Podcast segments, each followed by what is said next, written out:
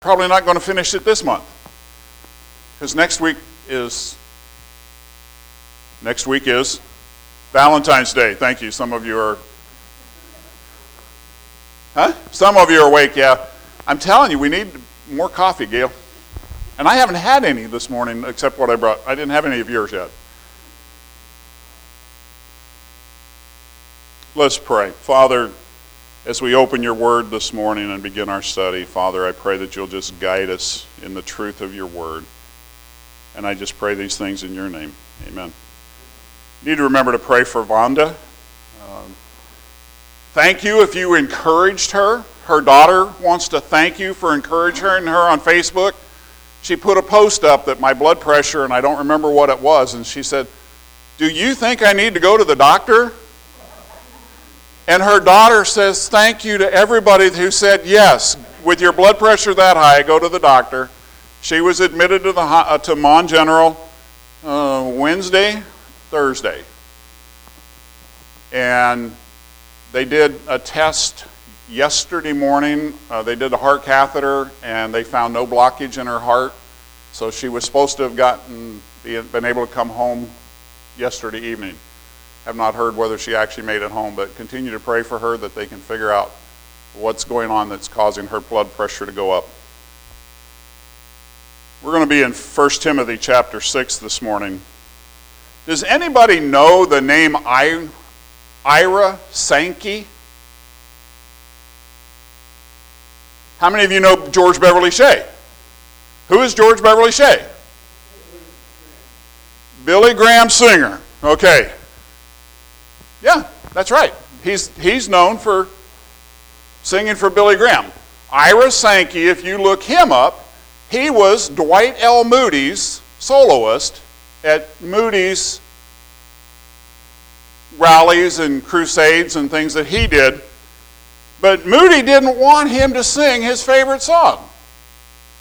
Ira Sankey's favorite song that he loved to do at every crusade and every rally was Onward Christian Soldiers.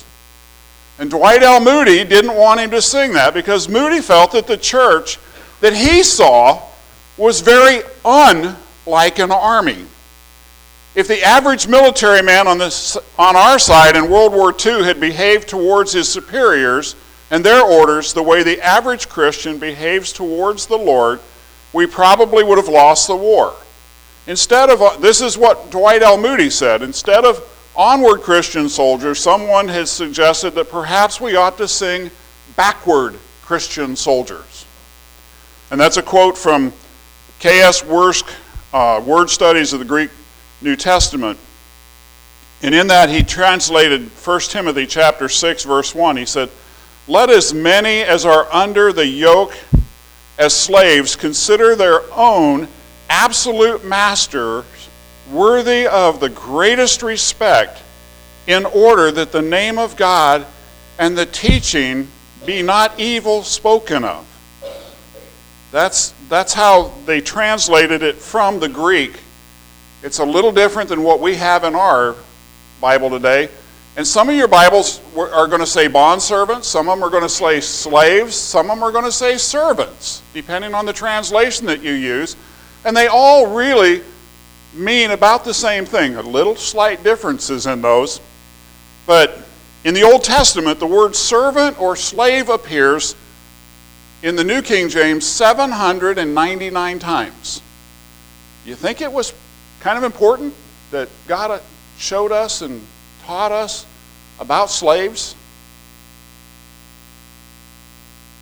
Okay. Thanks, Gail. Warren Wiersbe, in the Bible expository commentary from the King James, says that servants, and Paul's going to deal in these, we're only going to do two verses this morning. Some of you are like, man, we're going to get out early. No, you're not. Paul's going to deal with the relationship of capital versus labor. And the Christians should render. How many of you work? Well, I know a lot of you are not working right now, but have worked. And if you got paid to go to work at 8 in the morning, what time did you need to go to work? Eight, you needed to be there at 8, right? If you got paid till 5 o'clock in the afternoon, how long did you need to stay at work? we'll, have, we'll have private sessions after this. We should give a day's labor for a day's wages. Is that not true? How many of you just love having your boss? You're at work, Joe, and your boss is just like this all the time. I was work when I was I worked as a union carpenter until 1987, and I was at a mine when I blew my knee up. We had a hundred. This is this was just a little job. We had over a hundred carpenters on that job. And we were we were doing we had to do 300 feet of wall a day. This was not we weren't building a house. We were building a, a, at a mine. And we were building these long walls. And we had to do 300 feet of wall a day. You were either tearing the forms down cleaning the forms or re-putting the forms up or watching them pour concrete to make sure that they didn't blow out and you know where the boss stood you're down in the hole and there was this one supervisor and he stood up on top and he watched. And he wanted to see what everybody was doing. And you talk about being nervous.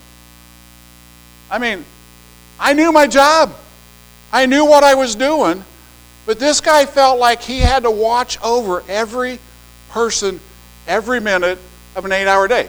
Instead of putting on a tool bag and helping out when we really needed it, he just wanted to watch. When I was a kid, I worked for a major grocery chain on the, on the West Coast, and I had one of the meanest bosses you've ever. Oh, he was cruel. And he showed up exactly at the same time every single morning. And somebody was the lookout. And we saw Ralph's old Suburban pull into the back parking lot. They would yell, He's here! And you knew you had about five minutes before he walked in. And I never forget Robert Small, we called him Bobby, wasn't, I don't know, he wasn't the sharpest tack out of the box, but he tried. He tried. He was an apprentice stock clerk. And one morning, Ralph walked in, and the cereal boxes on, you know how you see them here, and then they lay the extras on top, went like this. Ralph was a little OCD. He stuck his hand in the beginning of the shelf and he walked all the way to the end of that shelf. And he drug every box of cereal off on the floor and he looked at Robert and he said, Now try it again. He had tried to do his best, but it wasn't good enough for Ralph.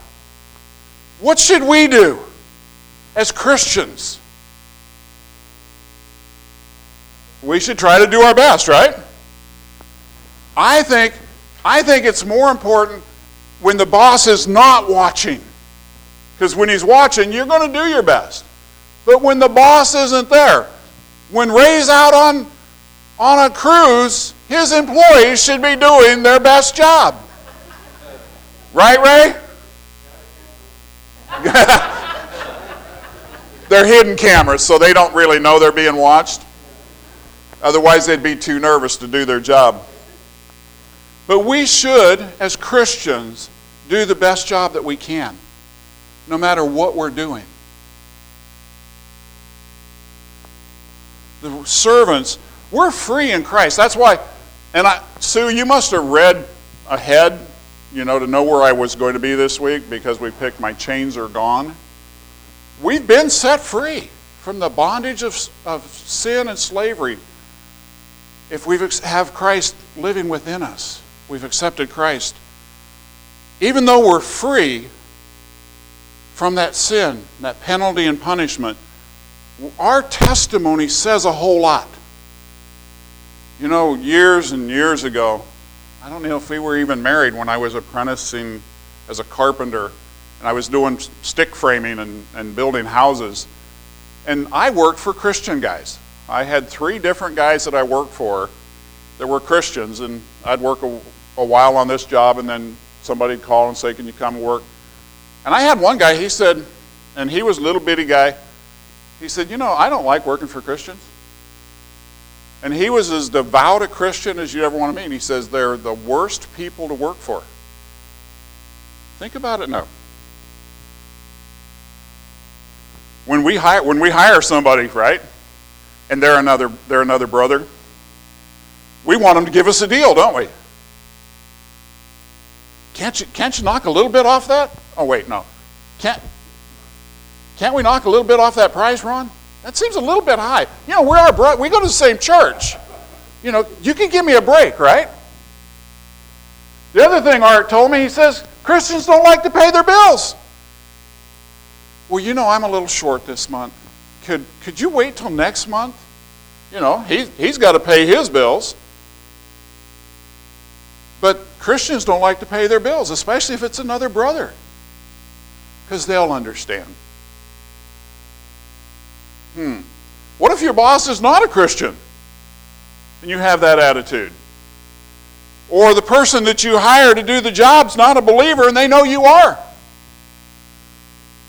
What does that say for the testimony of, of Christ or of Christians? We hurt our testimony by the things that we do that are dishonoring to God.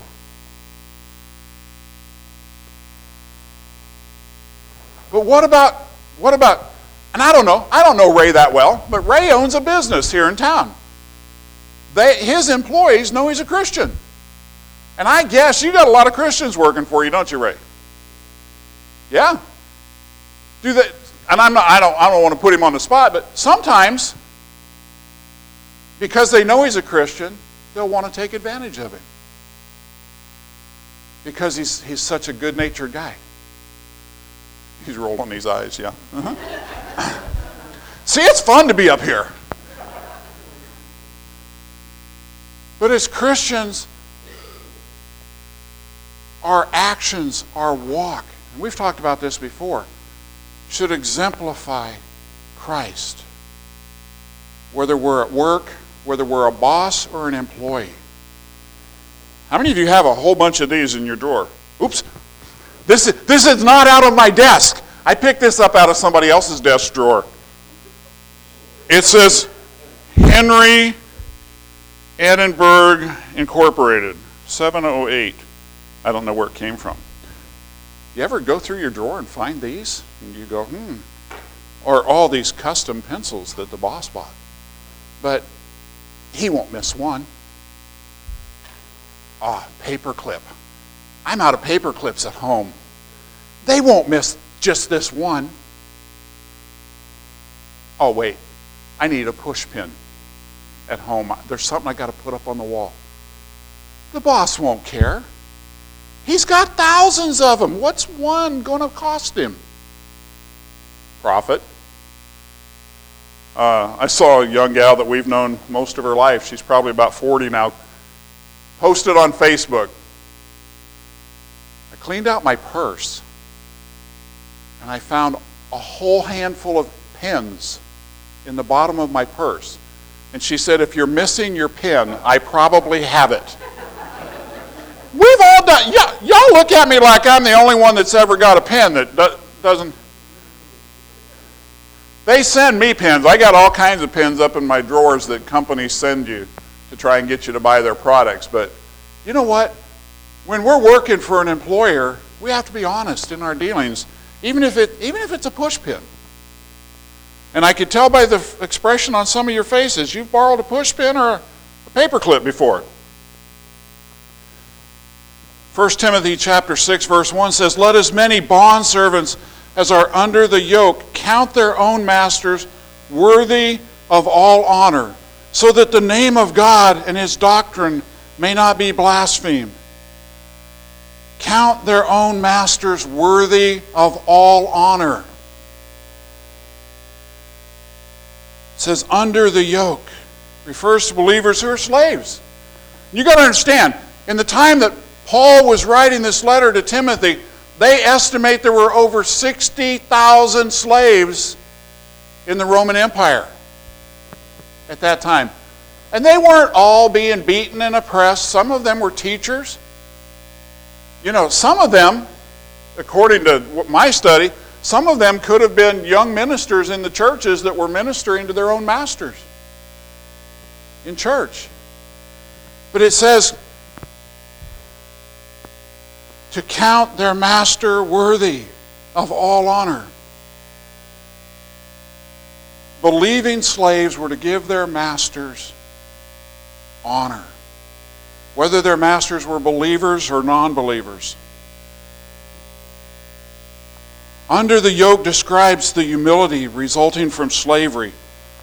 Paul's not, Paul's not addressing slavery as an issue because he didn't want to cause controversy in the church, because if he would have been preaching against slavery, it would have caused a lot of problems for Christ. But he's trying to teach us and teach them how they should behave towards the ones who are over them. The so that clause, if you see, worthy of all honor, so that. What's that so that clause? It shows the purpose of Paul's concern was to prevent misbehavior.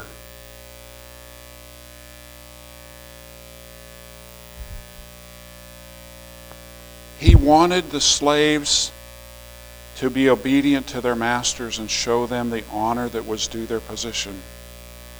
And what was his greatest concern? The greatest concern that he had was that the name of God and his doctrine may not be blasphemed.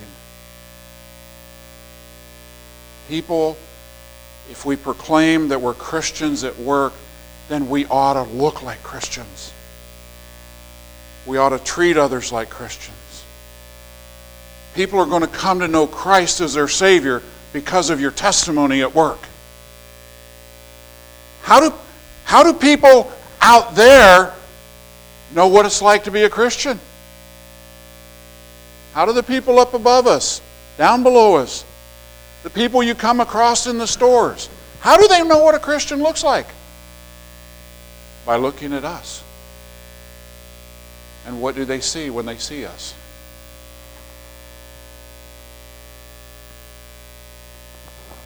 We read in Ephesians chapter 6 this morning.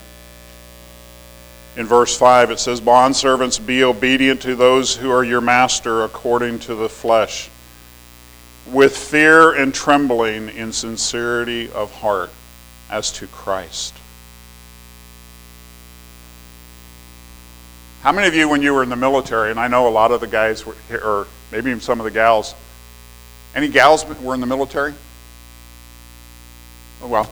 But the guy, Pat, a Marine. Tough guys. Right, Pat? Yeah, hoorah. I never figured out what that hoorah was, but did you always like what your the officers that you had to report to? Did you always just love all of their orders? Did you love to obey those orders? Did you? Why? Because the consequences of disobedience were much worse than obedience, right? We could, we could almost always tell, and, and I'm sorry, any, any of you that were in the military officers, I don't want to I don't want to get in bad bad standing with anybody, but we used to look at their rings. And if a first lieutenant or a second lieutenant had a an academy ring on, we just like, oh. They had it all. They had all the book knowledge, but they had no practical, on the ground knowledge of how it was done. I had officers that, oh, just like just like to your bosses. But in a military situation, you have to do what the officer in charge tells you to do, right? We had one, we had a captain one time, and how I don't know how he got to be a captain, but he would defer to the first sergeant.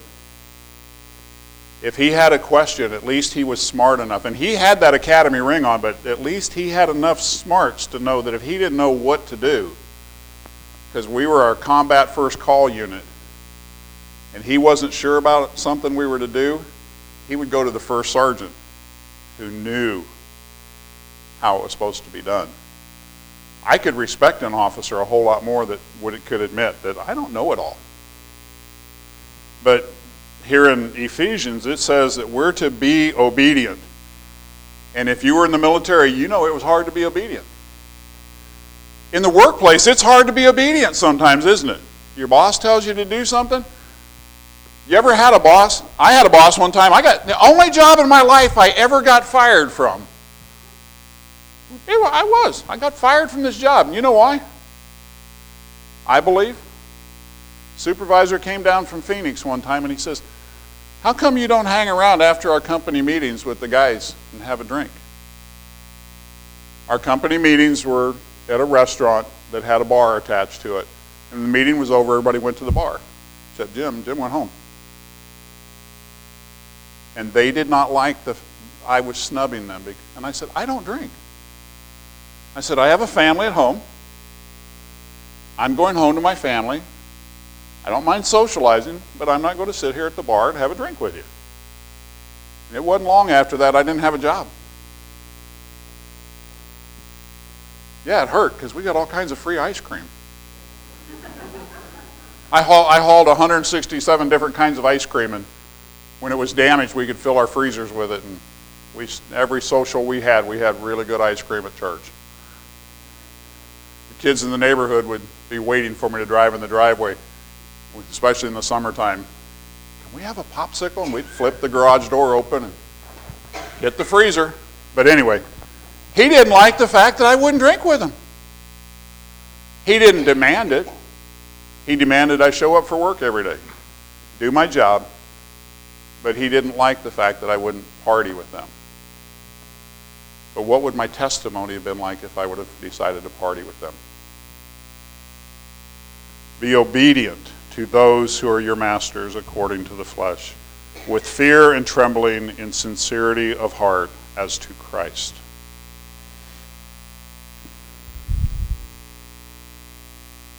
How are we to act?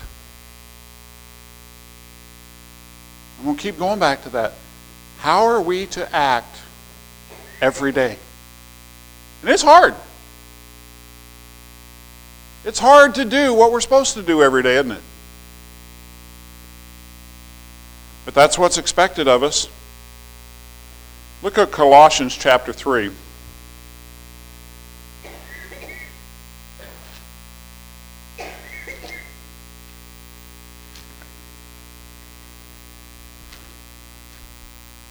Colossians chapter 3, verse 22 says, Bondservants, obey in all things your master according to the flesh, not with eye service as men pleasers, but in sincerity of heart. Why? Because you're afraid of your boss? No. You're fearing God. And whatsoever you do, do it heartily as to the Lord and not to men, knowing that from the Lord, you will receive the reward of the inheritance for your service, the Lord, for you serve the Lord Christ. But he who does wrong will be repaid for what he has done, and there is no partiality. Masters, give your bondservants what is just and fair, knowing that you also have a master in heaven. So if you're a boss, you're supposed to treat your employees right we look back, and those of you that are reading through, if you're reading in the law right now, the oppression of the children of Israel when they were under Pharaoh's reigns. And then God gives them very specific instructions once they're delivered how they're to treat their captives when they go in and occupy the land. Very, and he reminds them over and over remember, you were slaves. I delivered you out of Egypt. This is how you're to treat those that you take captive. So the masters are also supposed to treat those fairly. And you can go on and read down through uh, a little bit more on, in Colossians here, but we we need to know who we serve. We serve an almighty God, the creator. And he's given us these instructions. Titus, another one of the Pauline epistles, Titus chapter 2.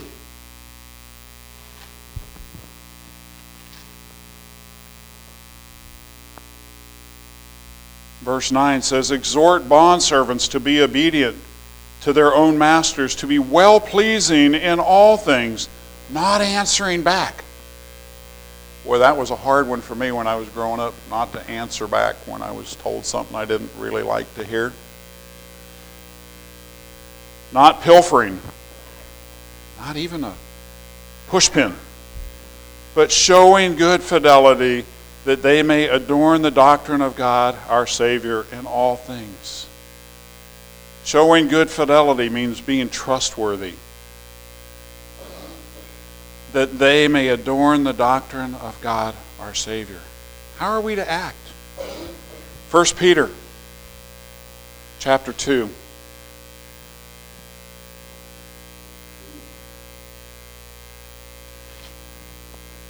Verse 18 says, Servants, be submissive to your masters with all fear, not only to the good and gentle, but also to the harsh. So if your boss is a tough guy, you're supposed to be submissive to the tough guys, not just to the ones that you really like and really. In all, with all fear, not only to the good and gentle, but also to the harsh. Back in 1 Timothy. Paul also addresses the slaves who have unbelieving masters.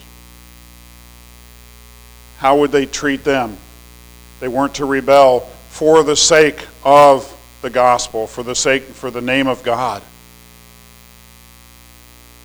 Verse 2 of 1 Timothy chapter 6, and those who have believing masters let them not despise them because they are brethren, but rather serve them because those who are benefit are believers and beloved. Some commentators say that teach and exhort these things should be in the next verse, but we'll look at that next week and this week too, because I believe it's really important that we understand that Paul, you working for a Christian? You need to show him the same kind of respect. We addressed that a little bit ago. You know, just because I'm working for Ray doesn't mean I can take advantage of Ray because he's a brother. We come to church together on Sunday.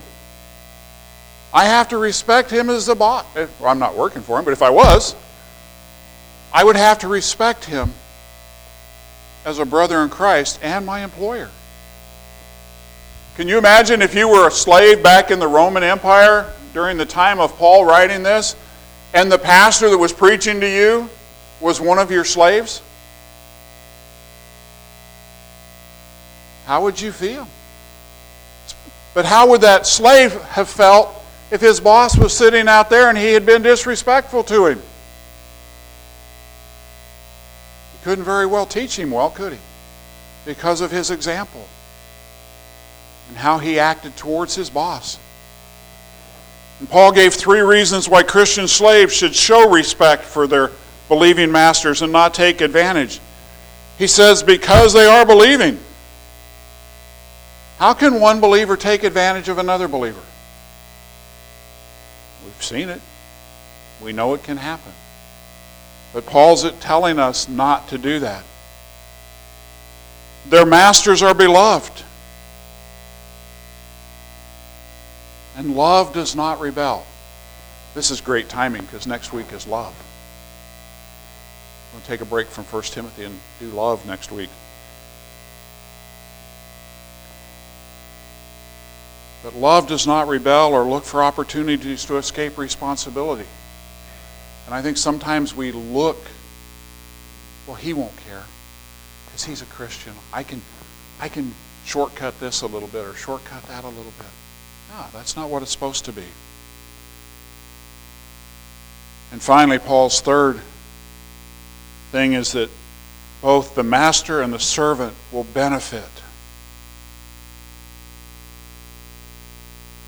Because the last part of that verse, because those who are benefited are believers and beloved. The master and the slave are benefiting. And he says, goes on and says, teach and exhort these things. We should be taking care of our testimony and our walk with Christ. Be a mutual blessing to each other. Sometimes in our walk and our relationship at work, your testimony can speak volumes to an unsaved person. They see how you respond to your boss, or if you're a Christian boss, how you respond to your employees. And your walk will point someone to Christ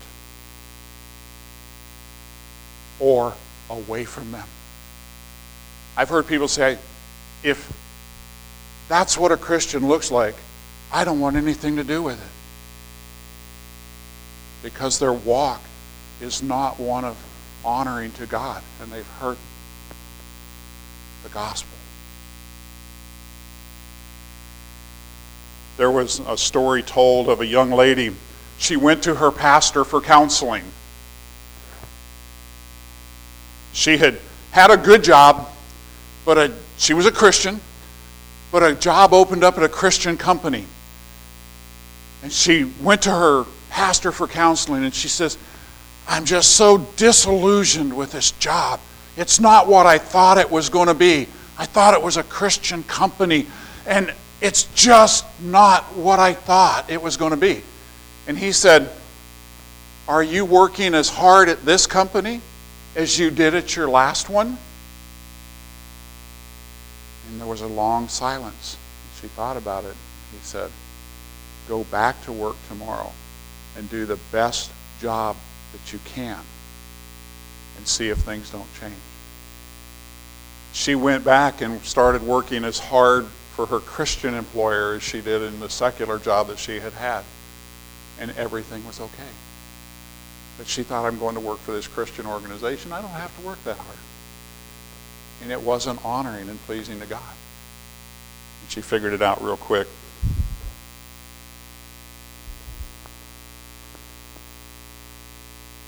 What's your walk look like at work?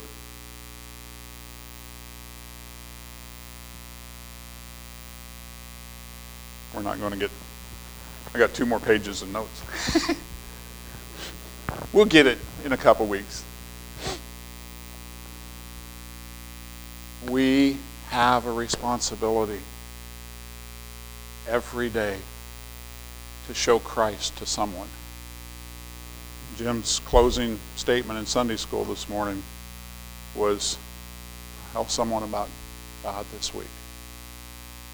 And the best way to tell somebody about who God is and what God what Christ has done for us on the cross is by our testimony before others. When all else fails, we use words. But our walk should reflect Christ. Let's pray. Father, we thank you for your word. We thank you that we have been freed from that yoke, that bondage of sin because of Christ's death on the cross.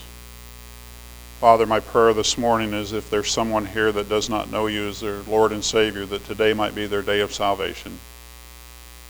Father, we, we pray Come quickly, Lord Jesus.